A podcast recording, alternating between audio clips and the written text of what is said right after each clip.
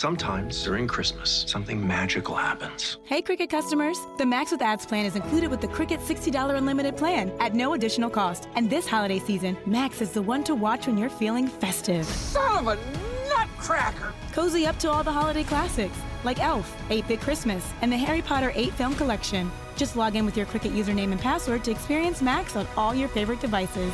Phone plan streams and standard definition programming subject to change. Fees, terms, and restrictions apply. See cricketwireless.com for details. Hi, Barbie. Hi, Barbie. Hi, Barbie. I'm Margot Robbie and I play Barbie. And I'm Ryan Gosling and I play Ken. Max is now the exclusive streaming home of Barbie. So cool. And the Max with Ads plan is included with your Cricket $60 unlimited plan at no additional cost. Log in with your Cricket username and password to experience Max on all your favorite devices. This is the best day ever. It is the best day ever. Don't miss Barbie now streaming on Max. Phone plan streams in standard definition. Programming subject to change. Fees, terms, and restrictions apply. See cricketwireless.com for details.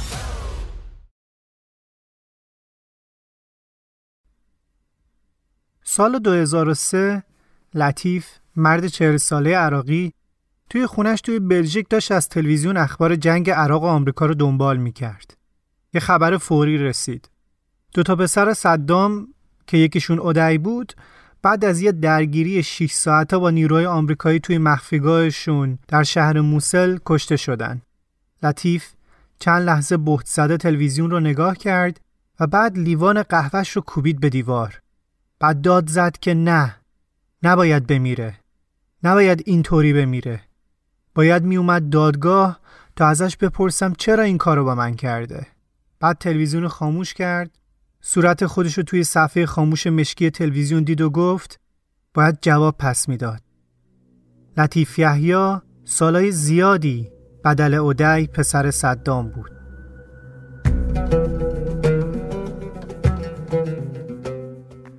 سلام من مرسن هستم و این 24 مین اپیزود پادکست آنه. پادکست آن پادکستیه که توی هر قسمتش داستان واقعی آدم ها رو تعریف می‌کنیم تا سعی کنیم خودمون رو جاشون بذاریم.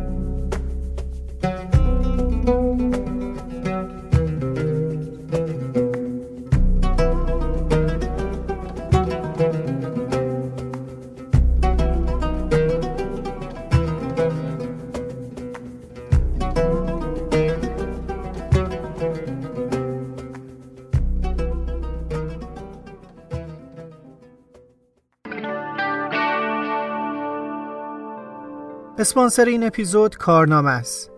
فروش خودرو کار پرزحمت و پردردسریه که گاهی هم ممکنه با همه دقتی که به خرج میدیم نتیجه و آورده مالی مد نظرمون رو نداشته باشیم.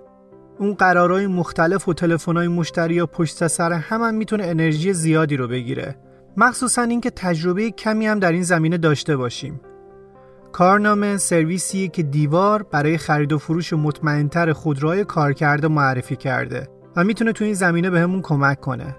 اونا یه سرویسی دارن ارائه میدن به اسم فروش سفارشی یعنی مشخصات خودرومون رو توی سایت ثبت می‌کنیم و میان در محل خودرومون رو کارشناسی و قیمت گذاری می‌کنن و بعد خودشون آگهیش می‌کنن و با خریدارا هم صحبت می‌کنن.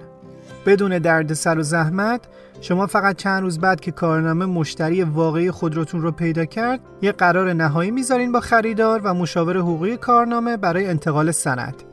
این سرویس هم برای شما که فروشنده خودرو هستین رایگانه. لینک این سرویس سایت رو می‌ذارم توی توضیحات.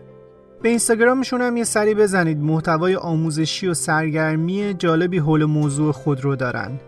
کارنامه دستیار مطمئن شما در خرید و فروش خودرو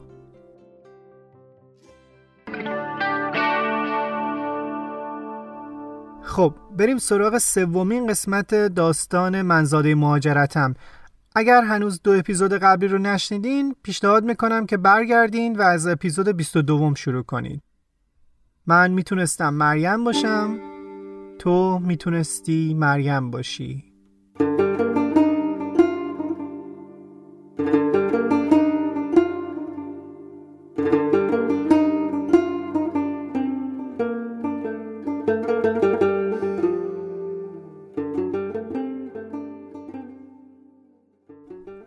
اپیزود قبلی بیشتر داستان در مورد بخشی از خانواده بود که توی ایران بودن و حالا این داستان دو نفریه که توی عراق بودن دایی صادق و خاله کوسر خیلی از ما دلمون می‌خواد که زندگی آرومی داشته باشیم و شاید خیلی همون دلمون می‌خواد که کاری به سیاست نداشته باشیم.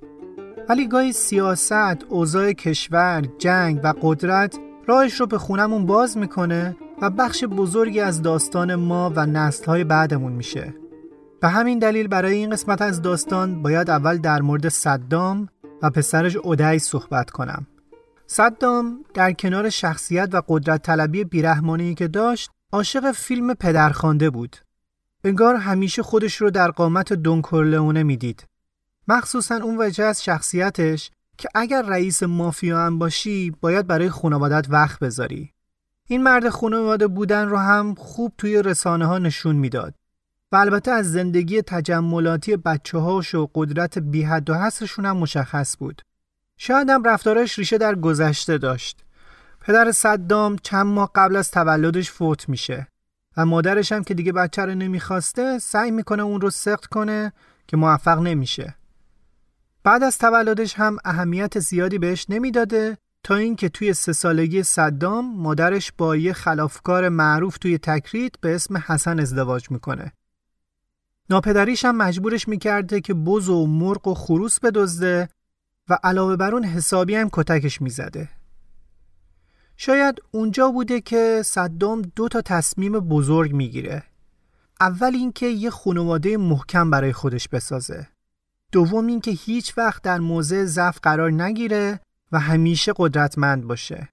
توی نه سالگی هم فرار می‌کنه تا با عموی ناسیونالیستش زندگی کنه که میشه گفت که همون عمو بود که پایه تفکر صدام رو گذاشت. از اون یاد گرفته بود که خدا سه تا چیز رو نباید میآفرید.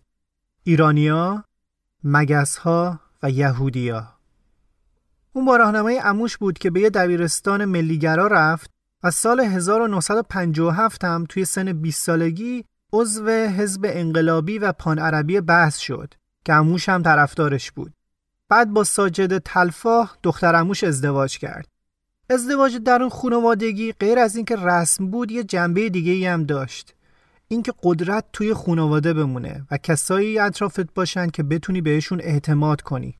از ساجده پنج تا فرزند به دنیا اومد که دوتای اولی پسر بودند به اسمای اودعی و قسک. زمانی که پسراش داشتن به نوجوانی پا میذاشتن صدام دیگه قدرت گرفته بود. پدر بودنش هم متفاوت بود. وقتی بقیه با پدراشون می‌رفتن گردش و مهمونی صدام دو تا پسرش رو به خودش می‌برد زندان و شکنجهگاه تا چشمشون عادت کنه. ولی اگر فکر می‌کنید صدام بیرحم بود باید اودعی رو می‌دیدین. به همون قسی قلبی به علاوه روان پریشی یه سایکوپس واقعی اودعی حتی توی مدرسه هم قطار گلوله میبست دور کمرش. فکر کنید که زنگ تفریح مدرسه می‌خورد و اودعی تصمیم گرفته بود با یکی از همکلاسیاش دعوا کنه. بادیگارداش اون بچه بخت برگشته رو روی زمین نگه میداشتن تا اودعی بهش مشت بزنه. پسرها توی همچین فضای بزرگ شدن و بعدا هم توی فعالیت هایی مثل حذف مخالفین و کشتن کردها دست داشتن. قصی پسر کوچیکتر بیشتر سر به راه بود. مثل پدرش نظم داشت و برای قدرت از ترس استفاده می کرد. اما اودعی کم کم از کنترل خارج شد. اون از شکنجه لذت می برد. فرقی هم براش نمی کرد دشمن سیاسی باشه، دوستش باشه یا اینکه حتی یکی باشه که از قیافش خوشش نیاد. مشکل از جایی شروع شد که با اینترنت هم آشنا شد حالا دیگه می‌تونست روش های شکنجه در باستان رو سرچ کنه و البته می‌خواست اجراشون هم بکنه. زندگی شخصیش هم همینقدر سیاه بود. بعد از سه بار ازدواج ناموفقی که داشت به یه عادت جدید رو آورده بود. فکر کنید اودای با ماشین فراری افشهل قرمزش و ماشین پشت سریش که پر از بادیگارد بود وارد محوطه دانشگاه بغداد می‌شد. با صدای موسیقی زیاد که از توی کلاس هم می‌شد شنیدش. بدون تعادل روانی. دیده بودنش گاهی ماشین می‌زنه کنار و مثل یه بچه گریه می‌کنه و زار می‌زنه. و بعد نیم ساعت بعد بلند بلند میخنده. توی دانشگاه همکلاسی دختری سعی می‌کردن جلوش آفتابی نشن و باهاش همکلام نشن. شاید فکر کنید اینکه اودعی از کسی بدش بیاد اتفاق بدیه. ولی اینکه اودای از کسی خوشش بیاد به مراتب اتفاق بدتری بود. دیگه همه از تفریح جدید اودای خبر داشتن. اودای دخترای جمعور رو مجبور می‌کرد باش قرار بذارن. بهشون تجاوز می‌کرد که گاهی هم اون دختر به قتل می‌رسید و سر به نیست می‌شد. حتی یه بار که از همسر یکی از فرمانده های ارتش عراق خوشش اومده بود به اون فرمانده تهمت خیانت به کشور می‌زنه و میندازتش زندان و بعد از اینکه کارش با همسر تموم میشه اونو می‌کشه.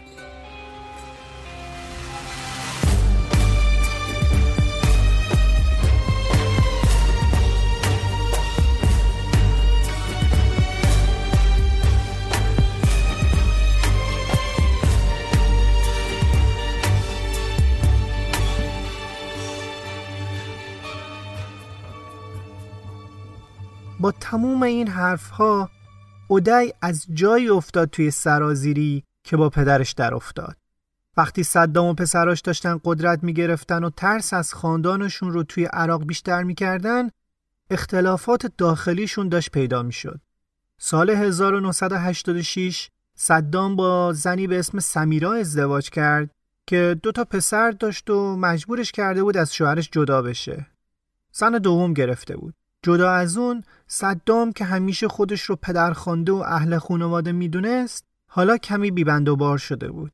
یه شب اکتبر سال 1988 توی کاخ ریاست جمهوری عراق به افتخار سوزان مبارک، همسر حسنی مبارک، رئیس جمهور دائمی پیشین مصر یه مهمونی برگزار شده بود. توی اون مهمونی اودای با کامل حنا دوست قدیمی و فود تیستر و محافظ شخصی صدام درگیری لفظی پیدا کرده بود. اودای به کامل گفته بود که تو برای پدرم دخترای مختلف میاری و مسئول این هستی که مادرم از چشم پدرم افتاده و افسرده شده. خلاصه حرفا بالا می‌گیره و اودای کامل رو با چاقو می‌زنه و بعد با کلت چند بار بهش شلیک می‌کنه و میکشتش. این موضوع صدام رو خیلی ناراحت می‌کنه و می‌گفتن امکان این وجود داره که اودای رو بکشه. البته یه مدت زندانیش می‌کنه و بعد میفرستتش سوئیس. صدام اینجا بود که فهمید اودای درسته که به خاطر بیرحمیش فرزند خلفیه ولی وقتی عقل توی کلش نیست باعث دردسر میشه. اودای یه مدت بعد برگشت عراق. با اینکه اودای دیگه فرزند مورد علاقه صدام نبود و اونم خوب فهمیده بود که این پسر تعادل روانی نداره و نباید کارهای مهم رو بهش سپرد ولی بازم توی مشاغل مختلف مثل هشت پا بود. از رئیس کمیته المپیک عراق و مدیر تیم ملی فوتبال بگیرید تا سردبیر روزنامه مثلا مستقل بابل و روزنامه شباب و شبکه جوانان و همینطور انجمن عکاسان عراقی. بالاخره باید رسانه ها دست دیکتاتور میموندن و کی بهتر از این رئیس روانی؟ البته اودای مسئول شبه نظامیان فدای صدام هم بود. اما مهمترینشون همون رئیس کمیته المپیک و تیم ملی فوتبال عراق در 20 سالگی بود. فوتبالیستا تعریف می‌کنن که اون واقعا چیزی از فوتبال متوجه نمی‌شد و تنها چیزی که واسش مهم بود بردن بود. تمام این اهمیت به بردن و جلوی دوربین بودن ها و لبخند کج زدن ها برای ساختن تصویر اجتماعی بود به یک دلیل مهم. می‌خواست جانشین صدام بشه. اما مشکل اینجا بود که از نگاه یه چکش همه چیز میخه.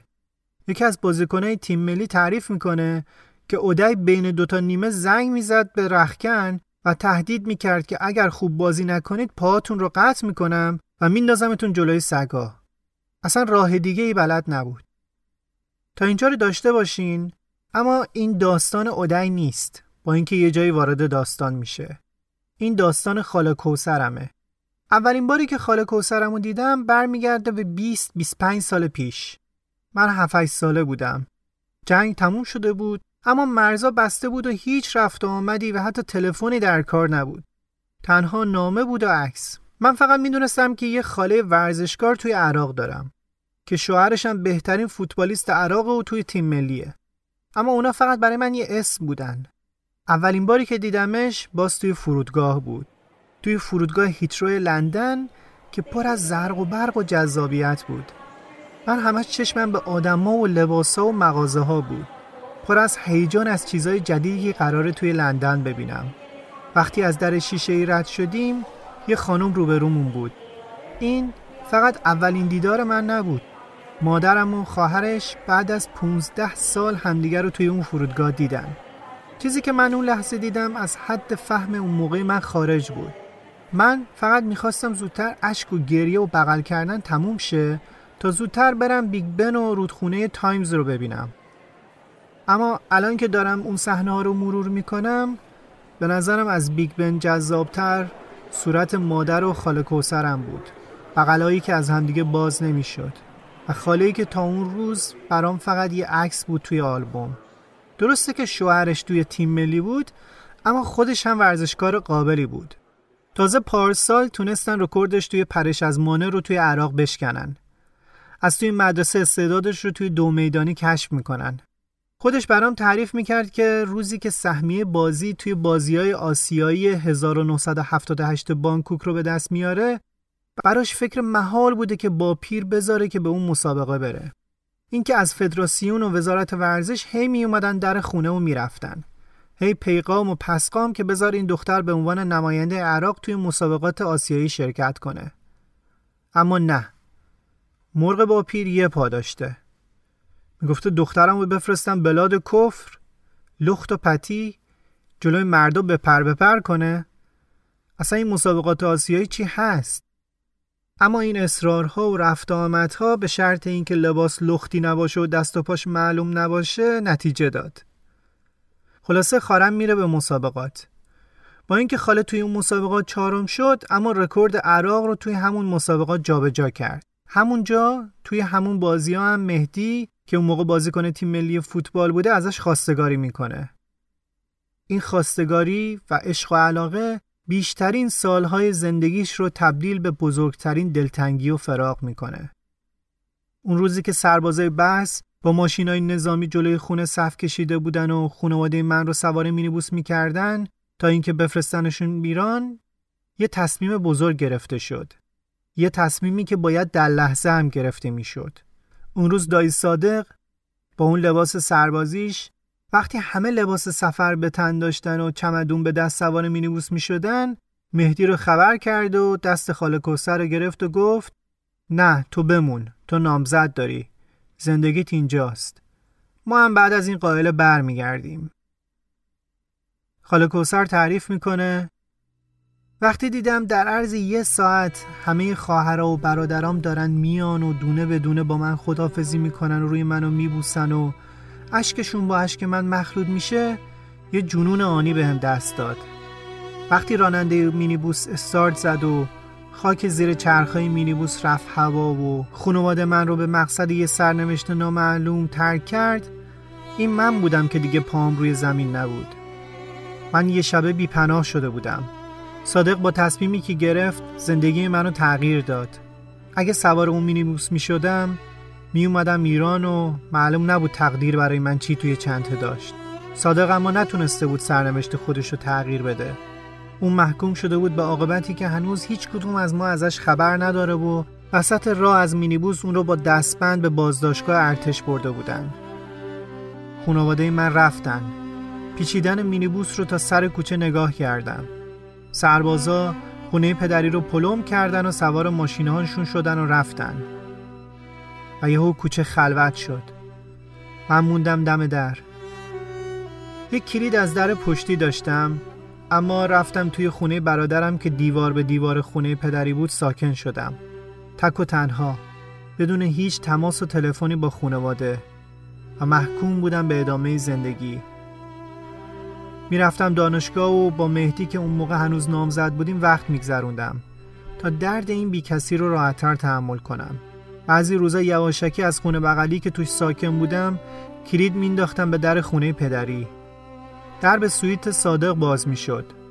از در که رد می شدم پا میذاشتم به یه دنیا خاطرات. خاطراتی که عمرشون از یه ماه کمتر بود. می‌رفتم توی خونه توی اتاقم و صدای هیچکی نمی اومد من عادت نداشتم این خونه ساکت باشه. این خونه همیشه پر بود از صدای مادرم و خواهرها و بچه ها گلای توی حیاتم بیحال و زرد شده بودن. چمناش دیگه تر و تازه نبودن.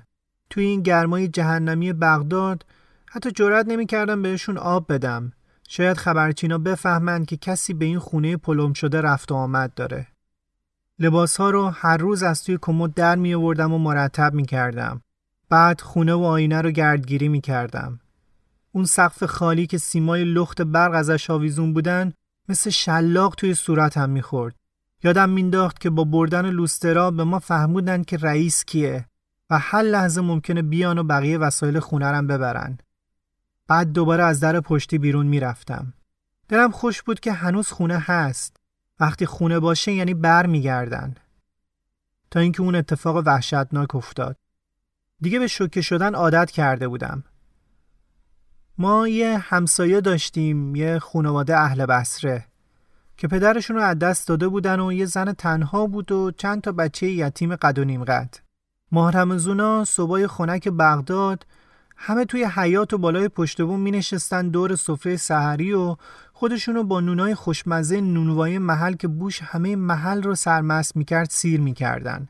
با پیر وقتی سحر به سحر از نونوایی محله نون تازه برای سحری می خرید دو تا قرص نون رو هم روی دیوار همسایه میذاشت و بعد به عربی پسرک نوجوان صدا می‌کرد که نونها رو برداره. با پیر همیشه می‌گفت که اینا پدر ندارن یتیمن جای پدرشون من براشون نون می‌خرم. بوی نون می‌خوره به دماغشون هوس می‌کنن. همون پسر نوجوان الان تبدیل شده بود به یه جوون خبرچین و توی استخبارات بس استخدام شده بود.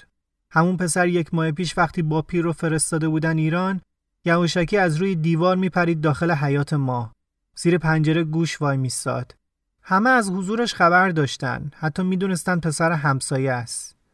و البته همه می‌دونستن که دنبال چیه. می‌خواست بدونه که اهل خونه به رادیو ایران گوش میدن یا نه. که همینم جای تعجب داشت. اونا حتی فارسی هم نمی‌تونستن حرف بزنن و جز سلام و خدافز چیزی بلد نبودن. توی مدت بازداشتم کار هر شبش بود. یواشکی میپرید توی حیات. زیر پنجره فالگوش وای میستاد و داپیر دست صادق رو می‌گرفت و با چشم ازش خواهش می‌کرد. تمنا می‌کرد که شور جوونی نگیرتش. یه وقت نپره یقه جوونه که خبرچین رو بگیره. حالا که همه رو فرستاده بودن ایران و دیگه کسی توی اون خونه نبود نمی‌دونم همون پسر چجوری فهمیده بود که من از در پشتی میرم داخل و خبر رفت و آمدای یواشکی من به خونه پدری رو به گوش نیروهای بحث رسونده بود.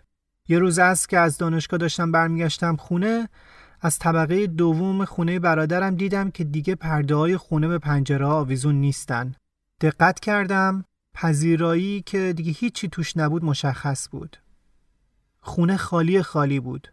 اومده بودن همه چیزو با خودشون برده بودن. بعد دنبال پنجره اتاقم گشتم. تختم نبود.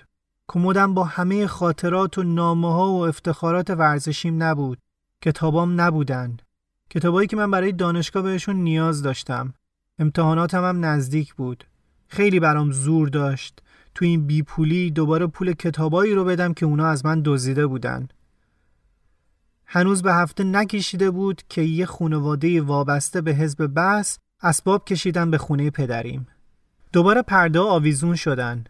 دوباره از توی خونه صدا می اومد و دیدم که دوباره گلای حیات به آب رسیدن.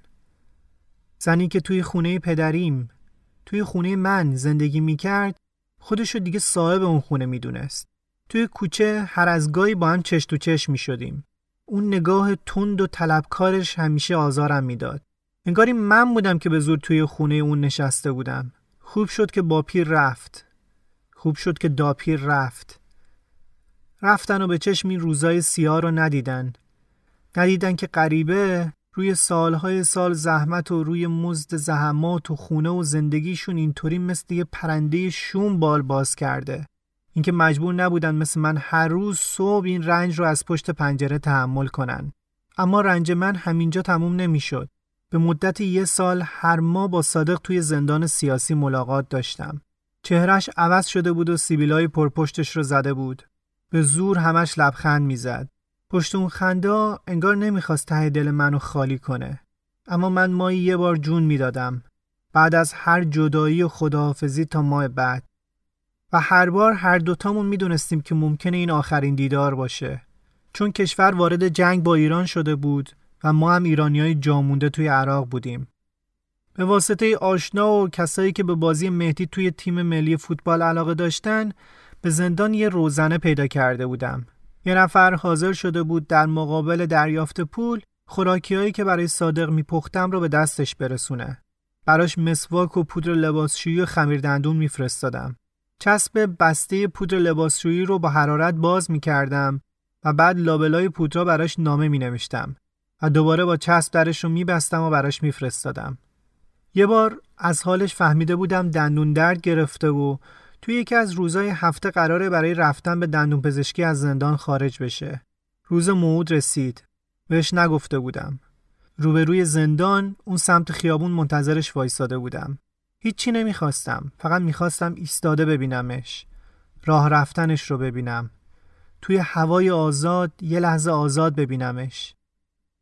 در بزرگ زندان با یه صدای خاصی باز شد و بعد قامت بلند و چارشونش از در پیدا شد. اما بعد ششمام سیایی رفت وقتی اون دستبندای محکم آهنی رو دور دستای مردونش دیدم. برادر من جنایتکار نبود و من نمی‌دونم به کدوم گناه داشتیم این همه درد رو تحمل می کردیم. راه رفتنش رو توی خیابون با نگاه هم می بلیدم تا اینکه به ماشین زندان برسه. آروم موازی باش قدم می زدم. نمی‌خواستم منو ببینه. میترسیدم بیتاب بشه. اما منو دید. حال چشماش حالت پدرونه بود. توی همون حالشم می‌خواست از من حمایت کنه. از نگاهش فهمیدم که به من میگه برو. بعد از اون دیدارها و نامه های ما هم خیلی طول نکشید. آخرین نامه ای که به من نوشت این بود که دیگه برای من نامه ننویس. دارن ما و بقیه پسرها رو میفرستن ایران. این آخرین اتصال و خبری بود که ما رو به هم پیوند داده بود. بعد از اون روزها بیخبری بود و سرگردونی. پسرها به ایران نرسیده بودن. این روزها به سالها تبدیل شد و این سالهای انتظار حتی بعد از سقوط صدام هم تموم نشد.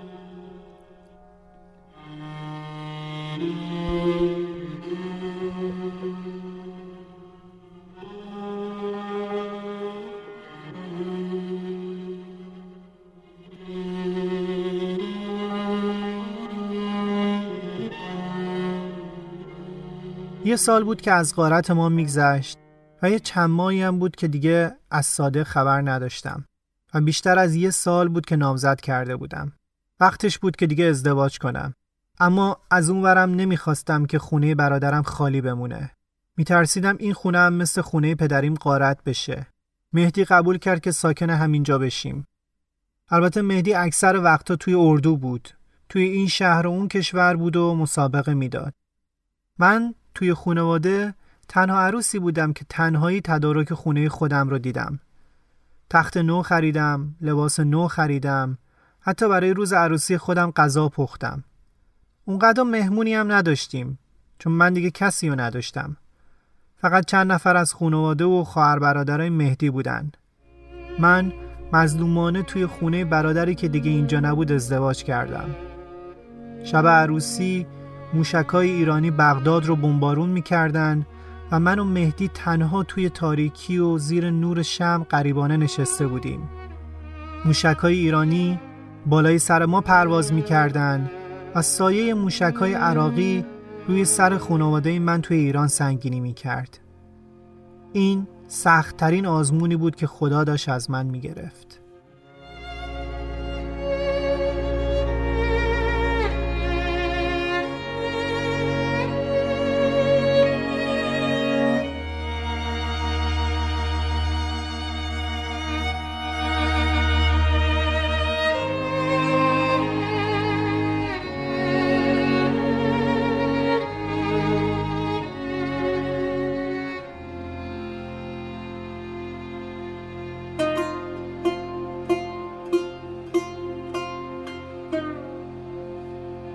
این بود 24 مین اپیزود پادکست آن. قسمت چهارم و آخر این داستان چهار روز بعد از شب انتشار این اپیزود منتشر میشه. من قبلا هم چند تا از پادکست هایی رو که دوست داشتم رو معرفی کردم. یکی از پادکست هایی که یه مدت دارم گوش میدم پادکست چای با بنفشه است. بنفشه تایریان توی پادکستش داستانهای کهن رو تعریف می‌کنه و الان با داستان خسرو و شیرین نظامی هم شروع کرده. و توی هر اپیزود یه بخشی از داستان رو تعریف می‌کنه تا به قول خودش ما شنونده بدونیم قصه آدم ها از هزار سال پیش تا امروز فرق چندانی نکرده. ما آدما همونی هستیم که بودیم. بیانش خیلی شیواست و صداشون گرمه و مطمئنم به دلتون میشینه. لینکشو می‌ذارم توی توضیحات. ممنونم از نکیسا برای ادیت. نازنین برای کمک در نگارش. و زهره برای ویرایش متن و بچه های اورسی برای انتخاب موسیقی. واسهتون بهترین ها رو آرزو می‌کنم و خدا نگهدار.